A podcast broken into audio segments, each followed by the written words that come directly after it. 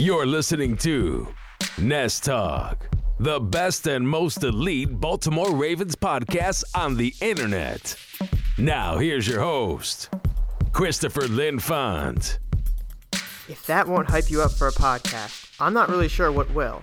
Hello, ladies and gentlemen. I'm Christopher Linfont, your host of Nest Talk. Episode 27 of Nest Talk is being recorded on this snowy day in Baltimore on February 20th, 2019. Well, schools are closed, but the Ravens are still open for business. It may be the off-season, but there's still a lot of work to get done, and we've got a lot of news to talk about, and of course I'll give my opinions along the way. But first, I hope you like that new intro. We'll be using that intro for a while now, and more things are to come on this podcast. We're going to come up with more segments. We're going to keep making this podcast better and better so you, the listeners out there, can have the best experience. That's my overall goal here, make the best experience for you guys and make the best overall podcast. But getting into the show, so there's been a lot that's happened this past week. Obviously, last week's big story was the Flacco trade, and we have more developments on this Joe Flacco trade. Joe Flacco traded to the Denver Broncos, what we now know as a fourth-round pick. 99% sure that's a fourth-round pick. That's what all the reports are coming out of Denver on. Joe Flacco was spotted in Denver International Airport. Flying coach, I believe, he was in line to anyway. So that was the day he was scheduled to take a physical. He passed his physical in Denver. So the trade to Denver looks like it will go through. There should not be any issues with that trade going further unless one of the two teams backs out, but I really doubt it at this point. So Flacco, obviously, is going to be heading to the Denver Broncos, the team he hit the Mile High Miracle on, to get the Ravens to the AFC Championship, and the rest is history. We all know that Super Bowl run, the magic Super Bowl run that Joe Flacco will be immortalized in NFL history for. It's the single greatest NFL postseason run by any quarterback of history. 11 touchdowns, no interceptions, over 1,000 yards passing.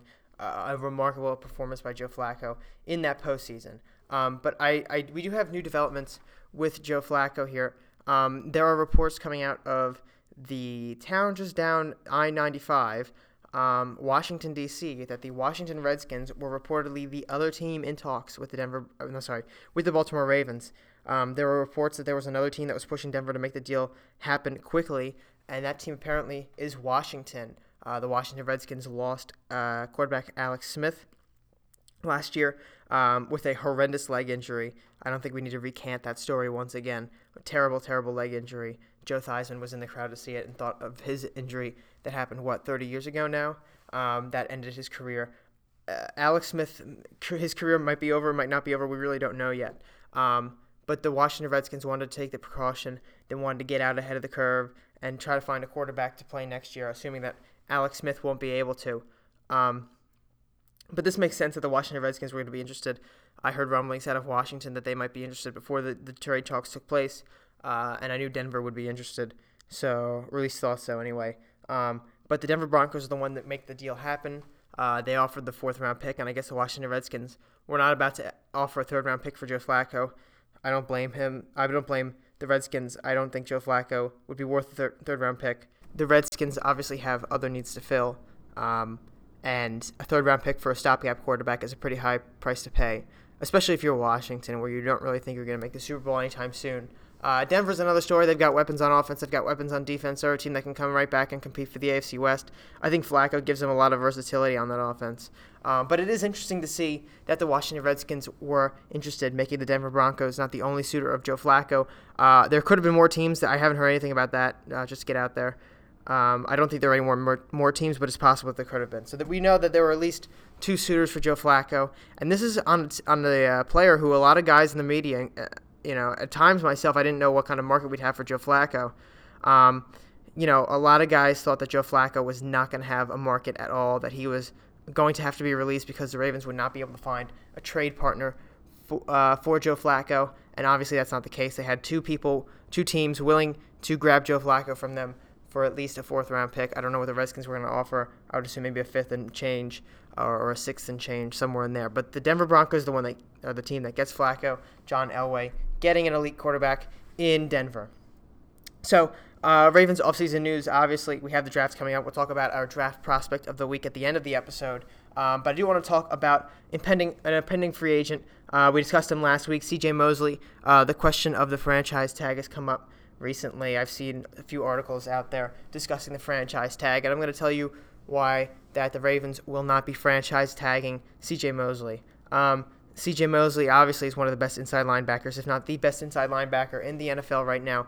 But the problem with franchise tagging him is he's not considered an inside linebacker with a franchise tag. He's considered a linebacker, and that includes edge rusher guys.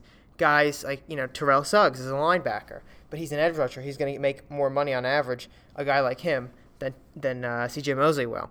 So if you franchise tag C.J. Mosley, it's going to cost the Ravens a whopping $15.591 million per year, average, whatever that would come out to.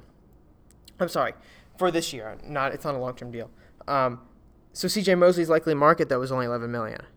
If you franchise tag him, you're essentially wasting $4 million and throwing it down the hole to get Mosley. If the last resort is to franchise tag Mosley and the Ravens can basically eat that cap, I wouldn't be opposed to it. But I think the Ravens have to play, the smart game here and make sure they can get Mosley on an $11 million, maybe $12, 12's pushing it, $11 million per year deal.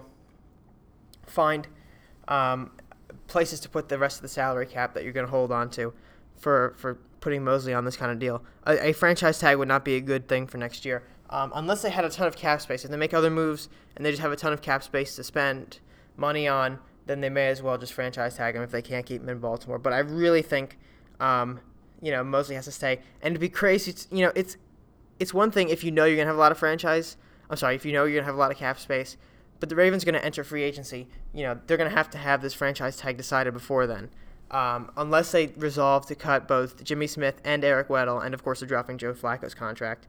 Unless they resolve to do that, franchise tagging Mosley is a mistake. If he hits the open market, I don't know how out of hand it'll get. But I do believe that C.J. Mosley wants to be back in Baltimore. I believe the Ravens want C.J. Mosley back. I believe that a deal will come between these two parties, and it will be beneficial for both parties. I think that we're going to see C.J. Mosley come back on an 11, 12's pushing it, but maybe a $12 million a year deal. And I think he deserves top money. He plays very well for the Ravens. All the criticism about him in pass coverage, I think, is a little bit overplayed. He's been a stellar player for the Ravens, 4-time Pro Bowler, 4-time second-team All-Pro. The dude's a tackling machine. And we saw what happened when he was out against the Bengals, and A.J. Green just really over the middle kept bugging the Ravens over and over and over again. If you let that happen without C.J. Mosley on a continuous basis, that's going to be a major problem for the Ravens. So they've got to get C.J. Mosley back. But not on the franchise tag. That could financially, not ruin, but, it could be a big financial problem for the Ravens. Let's put it that way. But moving on to some more off-season talk here. Obviously we don't have a whole lot of off-season talk in the dead of February here, but I do want to talk a little bit about Hayden Hurst, who put on Instagram a picture of what was wrong with his foot. It looked like he had a screw on the left side of his foot, and he basically said that he apologizes for not being 100% this year. It was due to injury, and that he's 100% at this point now, and he'll be coming back and ready to ball out next year. Look, I sure hope he can ball out next year. I think that this year was really a waste for him. It didn't do him any justice this year to be picked in the first round and be, outplayed by a third-round rookie out of your same position, and he's younger too. Remember, Hayden Hurst coming out of college is 25. Mark Andrews, I think, is 21, something like that. Not a great year for Hayden Hurst at all. Obviously, had his foot injuries. You can't really blame him a whole lot for that. The injuries were the biggest problem, I think, for him. But he's got to be mentally prepared for next year. If he's, ready to go 100% next year, he's ready to go. But I hope he can come back and really do something. We will have to wait and see, though. We obviously won't know until at least the preseason. We'll get some sort of inkling on what's going on with the preseason when Hayden Hurst competes in a regular game setting. But moving on, I want to talk on our last piece of news about Greg Roman. Greg Roman was introduced to the media for the first time as the Ravens offensive coordinator yesterday. If you missed that press conference, you can find it on the Baltimore Ravens website. Unfortunately, I was not able to watch that press conference. I was tied up doing something else at the time. I was not able to watch it. So I got my impressions on it, though. And basically, the three biggest takeaways that we saw out of Greg Roman's press conference here. The two biggest takeaways I've got here. He likes Lamar Jackson a lot. He said Lamar Jackson, for him, the sky is the limit. Greg Roman is a guy that'll come in and really do well with mobile quarterbacks. He's done it in San Francisco, obviously. He had Colin Kaepernick and Colin Kaepernick's good years with the San Francisco 49ers and Jim Harbaugh at the helm as head coach. He went to the Buffalo Bills, was Tyrod Taylor's offensive coordinator in Buffalo. So he's got a lot of experience with mobile guys who maybe need to work on their passing. Obviously, Tyrod Taylor is one of them. Kaepernick was an okay passer when he was a starting quarterback, but Tyrod Taylor has kind of fallen from grace since. Both of them have really fallen from grace, but Tyrod Taylor more, I think, would be an example of a guy who's not the best passer in the world compared to other quarterbacks, to say the least. And in Lamar Jackson, you have a guy who's got to develop his passing attack, but who's got arguably the most talent in the league. And if he can pull it off, I think he'll be a great, great quarterback. And Greg Roman seems to think the same way.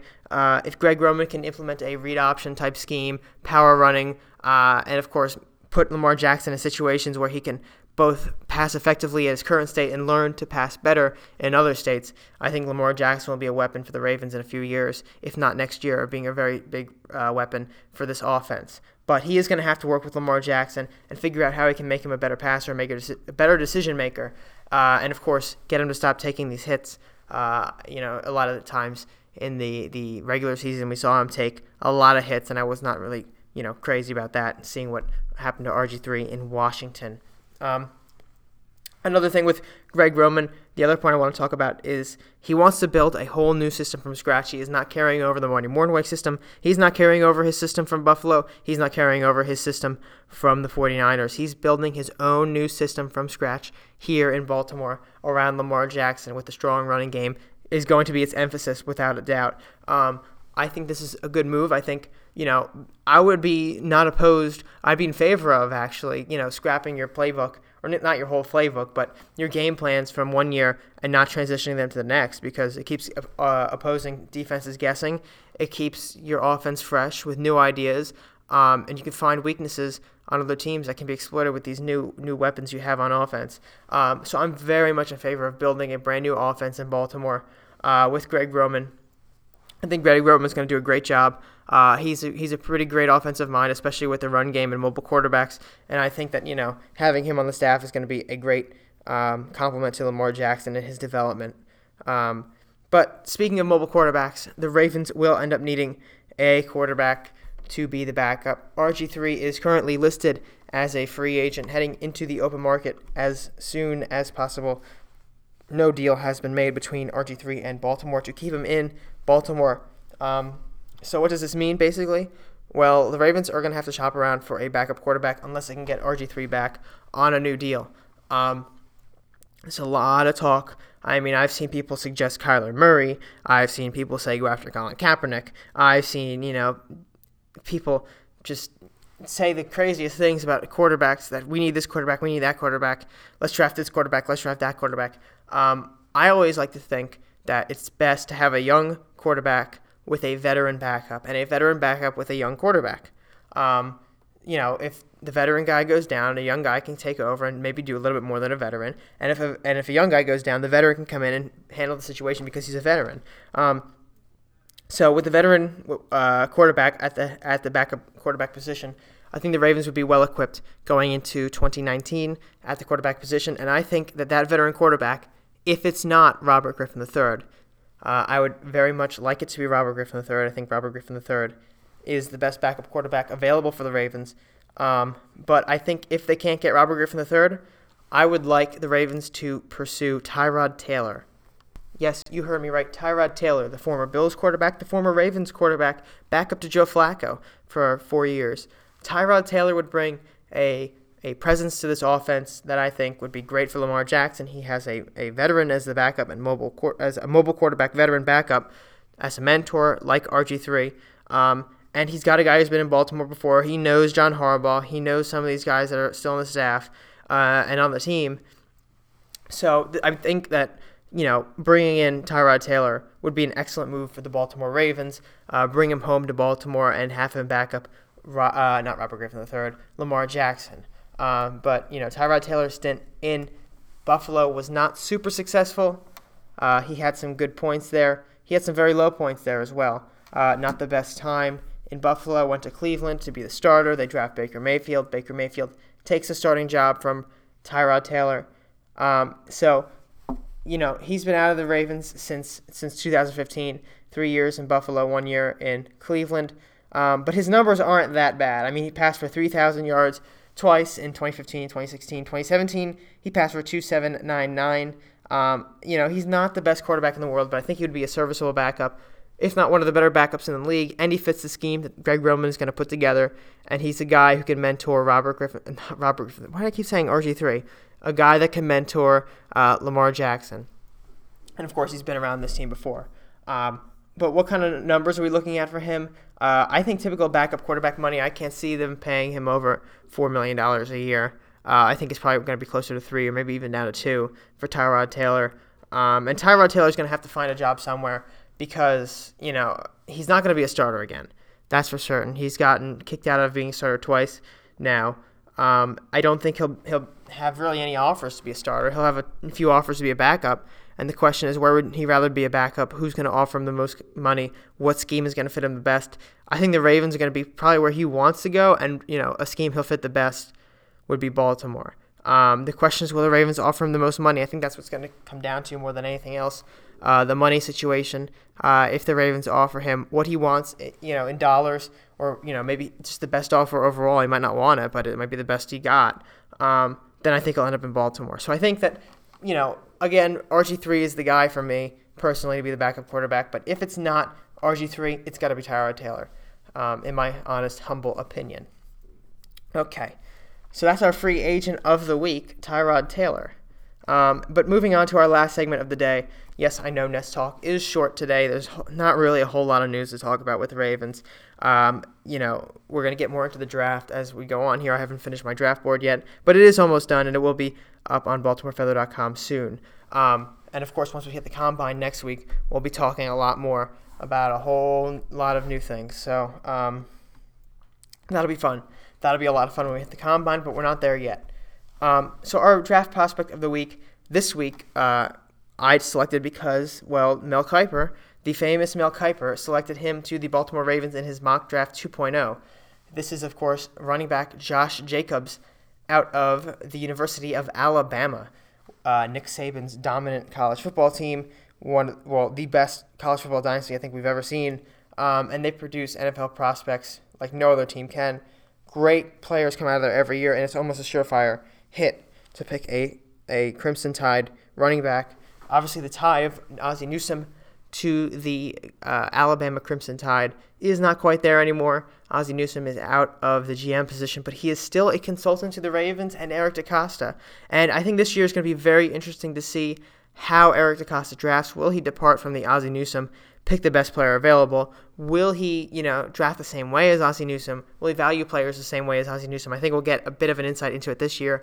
Obviously, it's going to take a few years to really determine what Eric DeCosta's drafting strategy is, but I think this year we'll get a lot out of it, and I think it is plausible that, you know, he takes a very solid pick, I think, in Josh Jacobs in the first round, although I don't think we should be taking a running back in the first round this year.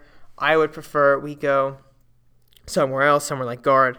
I think guard is our biggest need. I would like a running back to be taken primarily in the third round. I think is going to be the best place for a running back, but they could also trade into the second round with those two third-round picks. I'm sorry, the third-round pick and the 2 fourth-round picks they have. And they're going to get a compensatory pick for Ryan Jensen, probably a third-round pick as well. But Josh Jacobs, I think if they decide to draft him, he's an overall good running back. He averages... in 2018, he averaged 5.3 yards a carry. In 2017, 6.2. In 2016, 6.6. 11 touchdowns last year.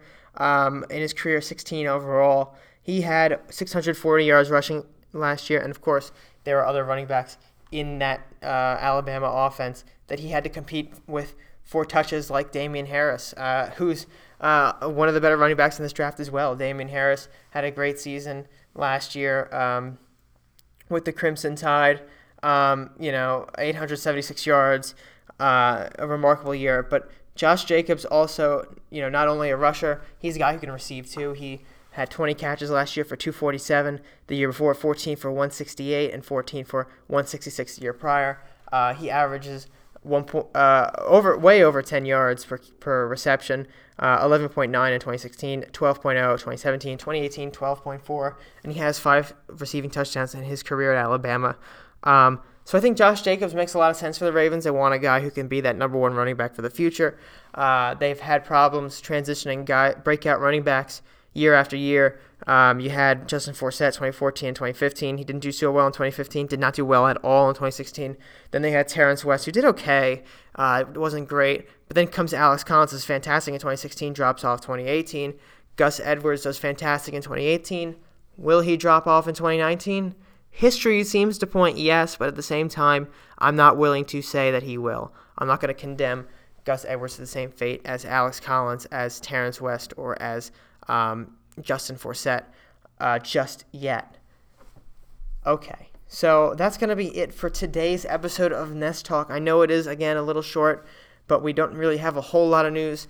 But I think that next week when the Combine is, ramping up, we'll have a lot more to talk about. We'll have a full draft board coming out, and I'll definitely talk about that on here.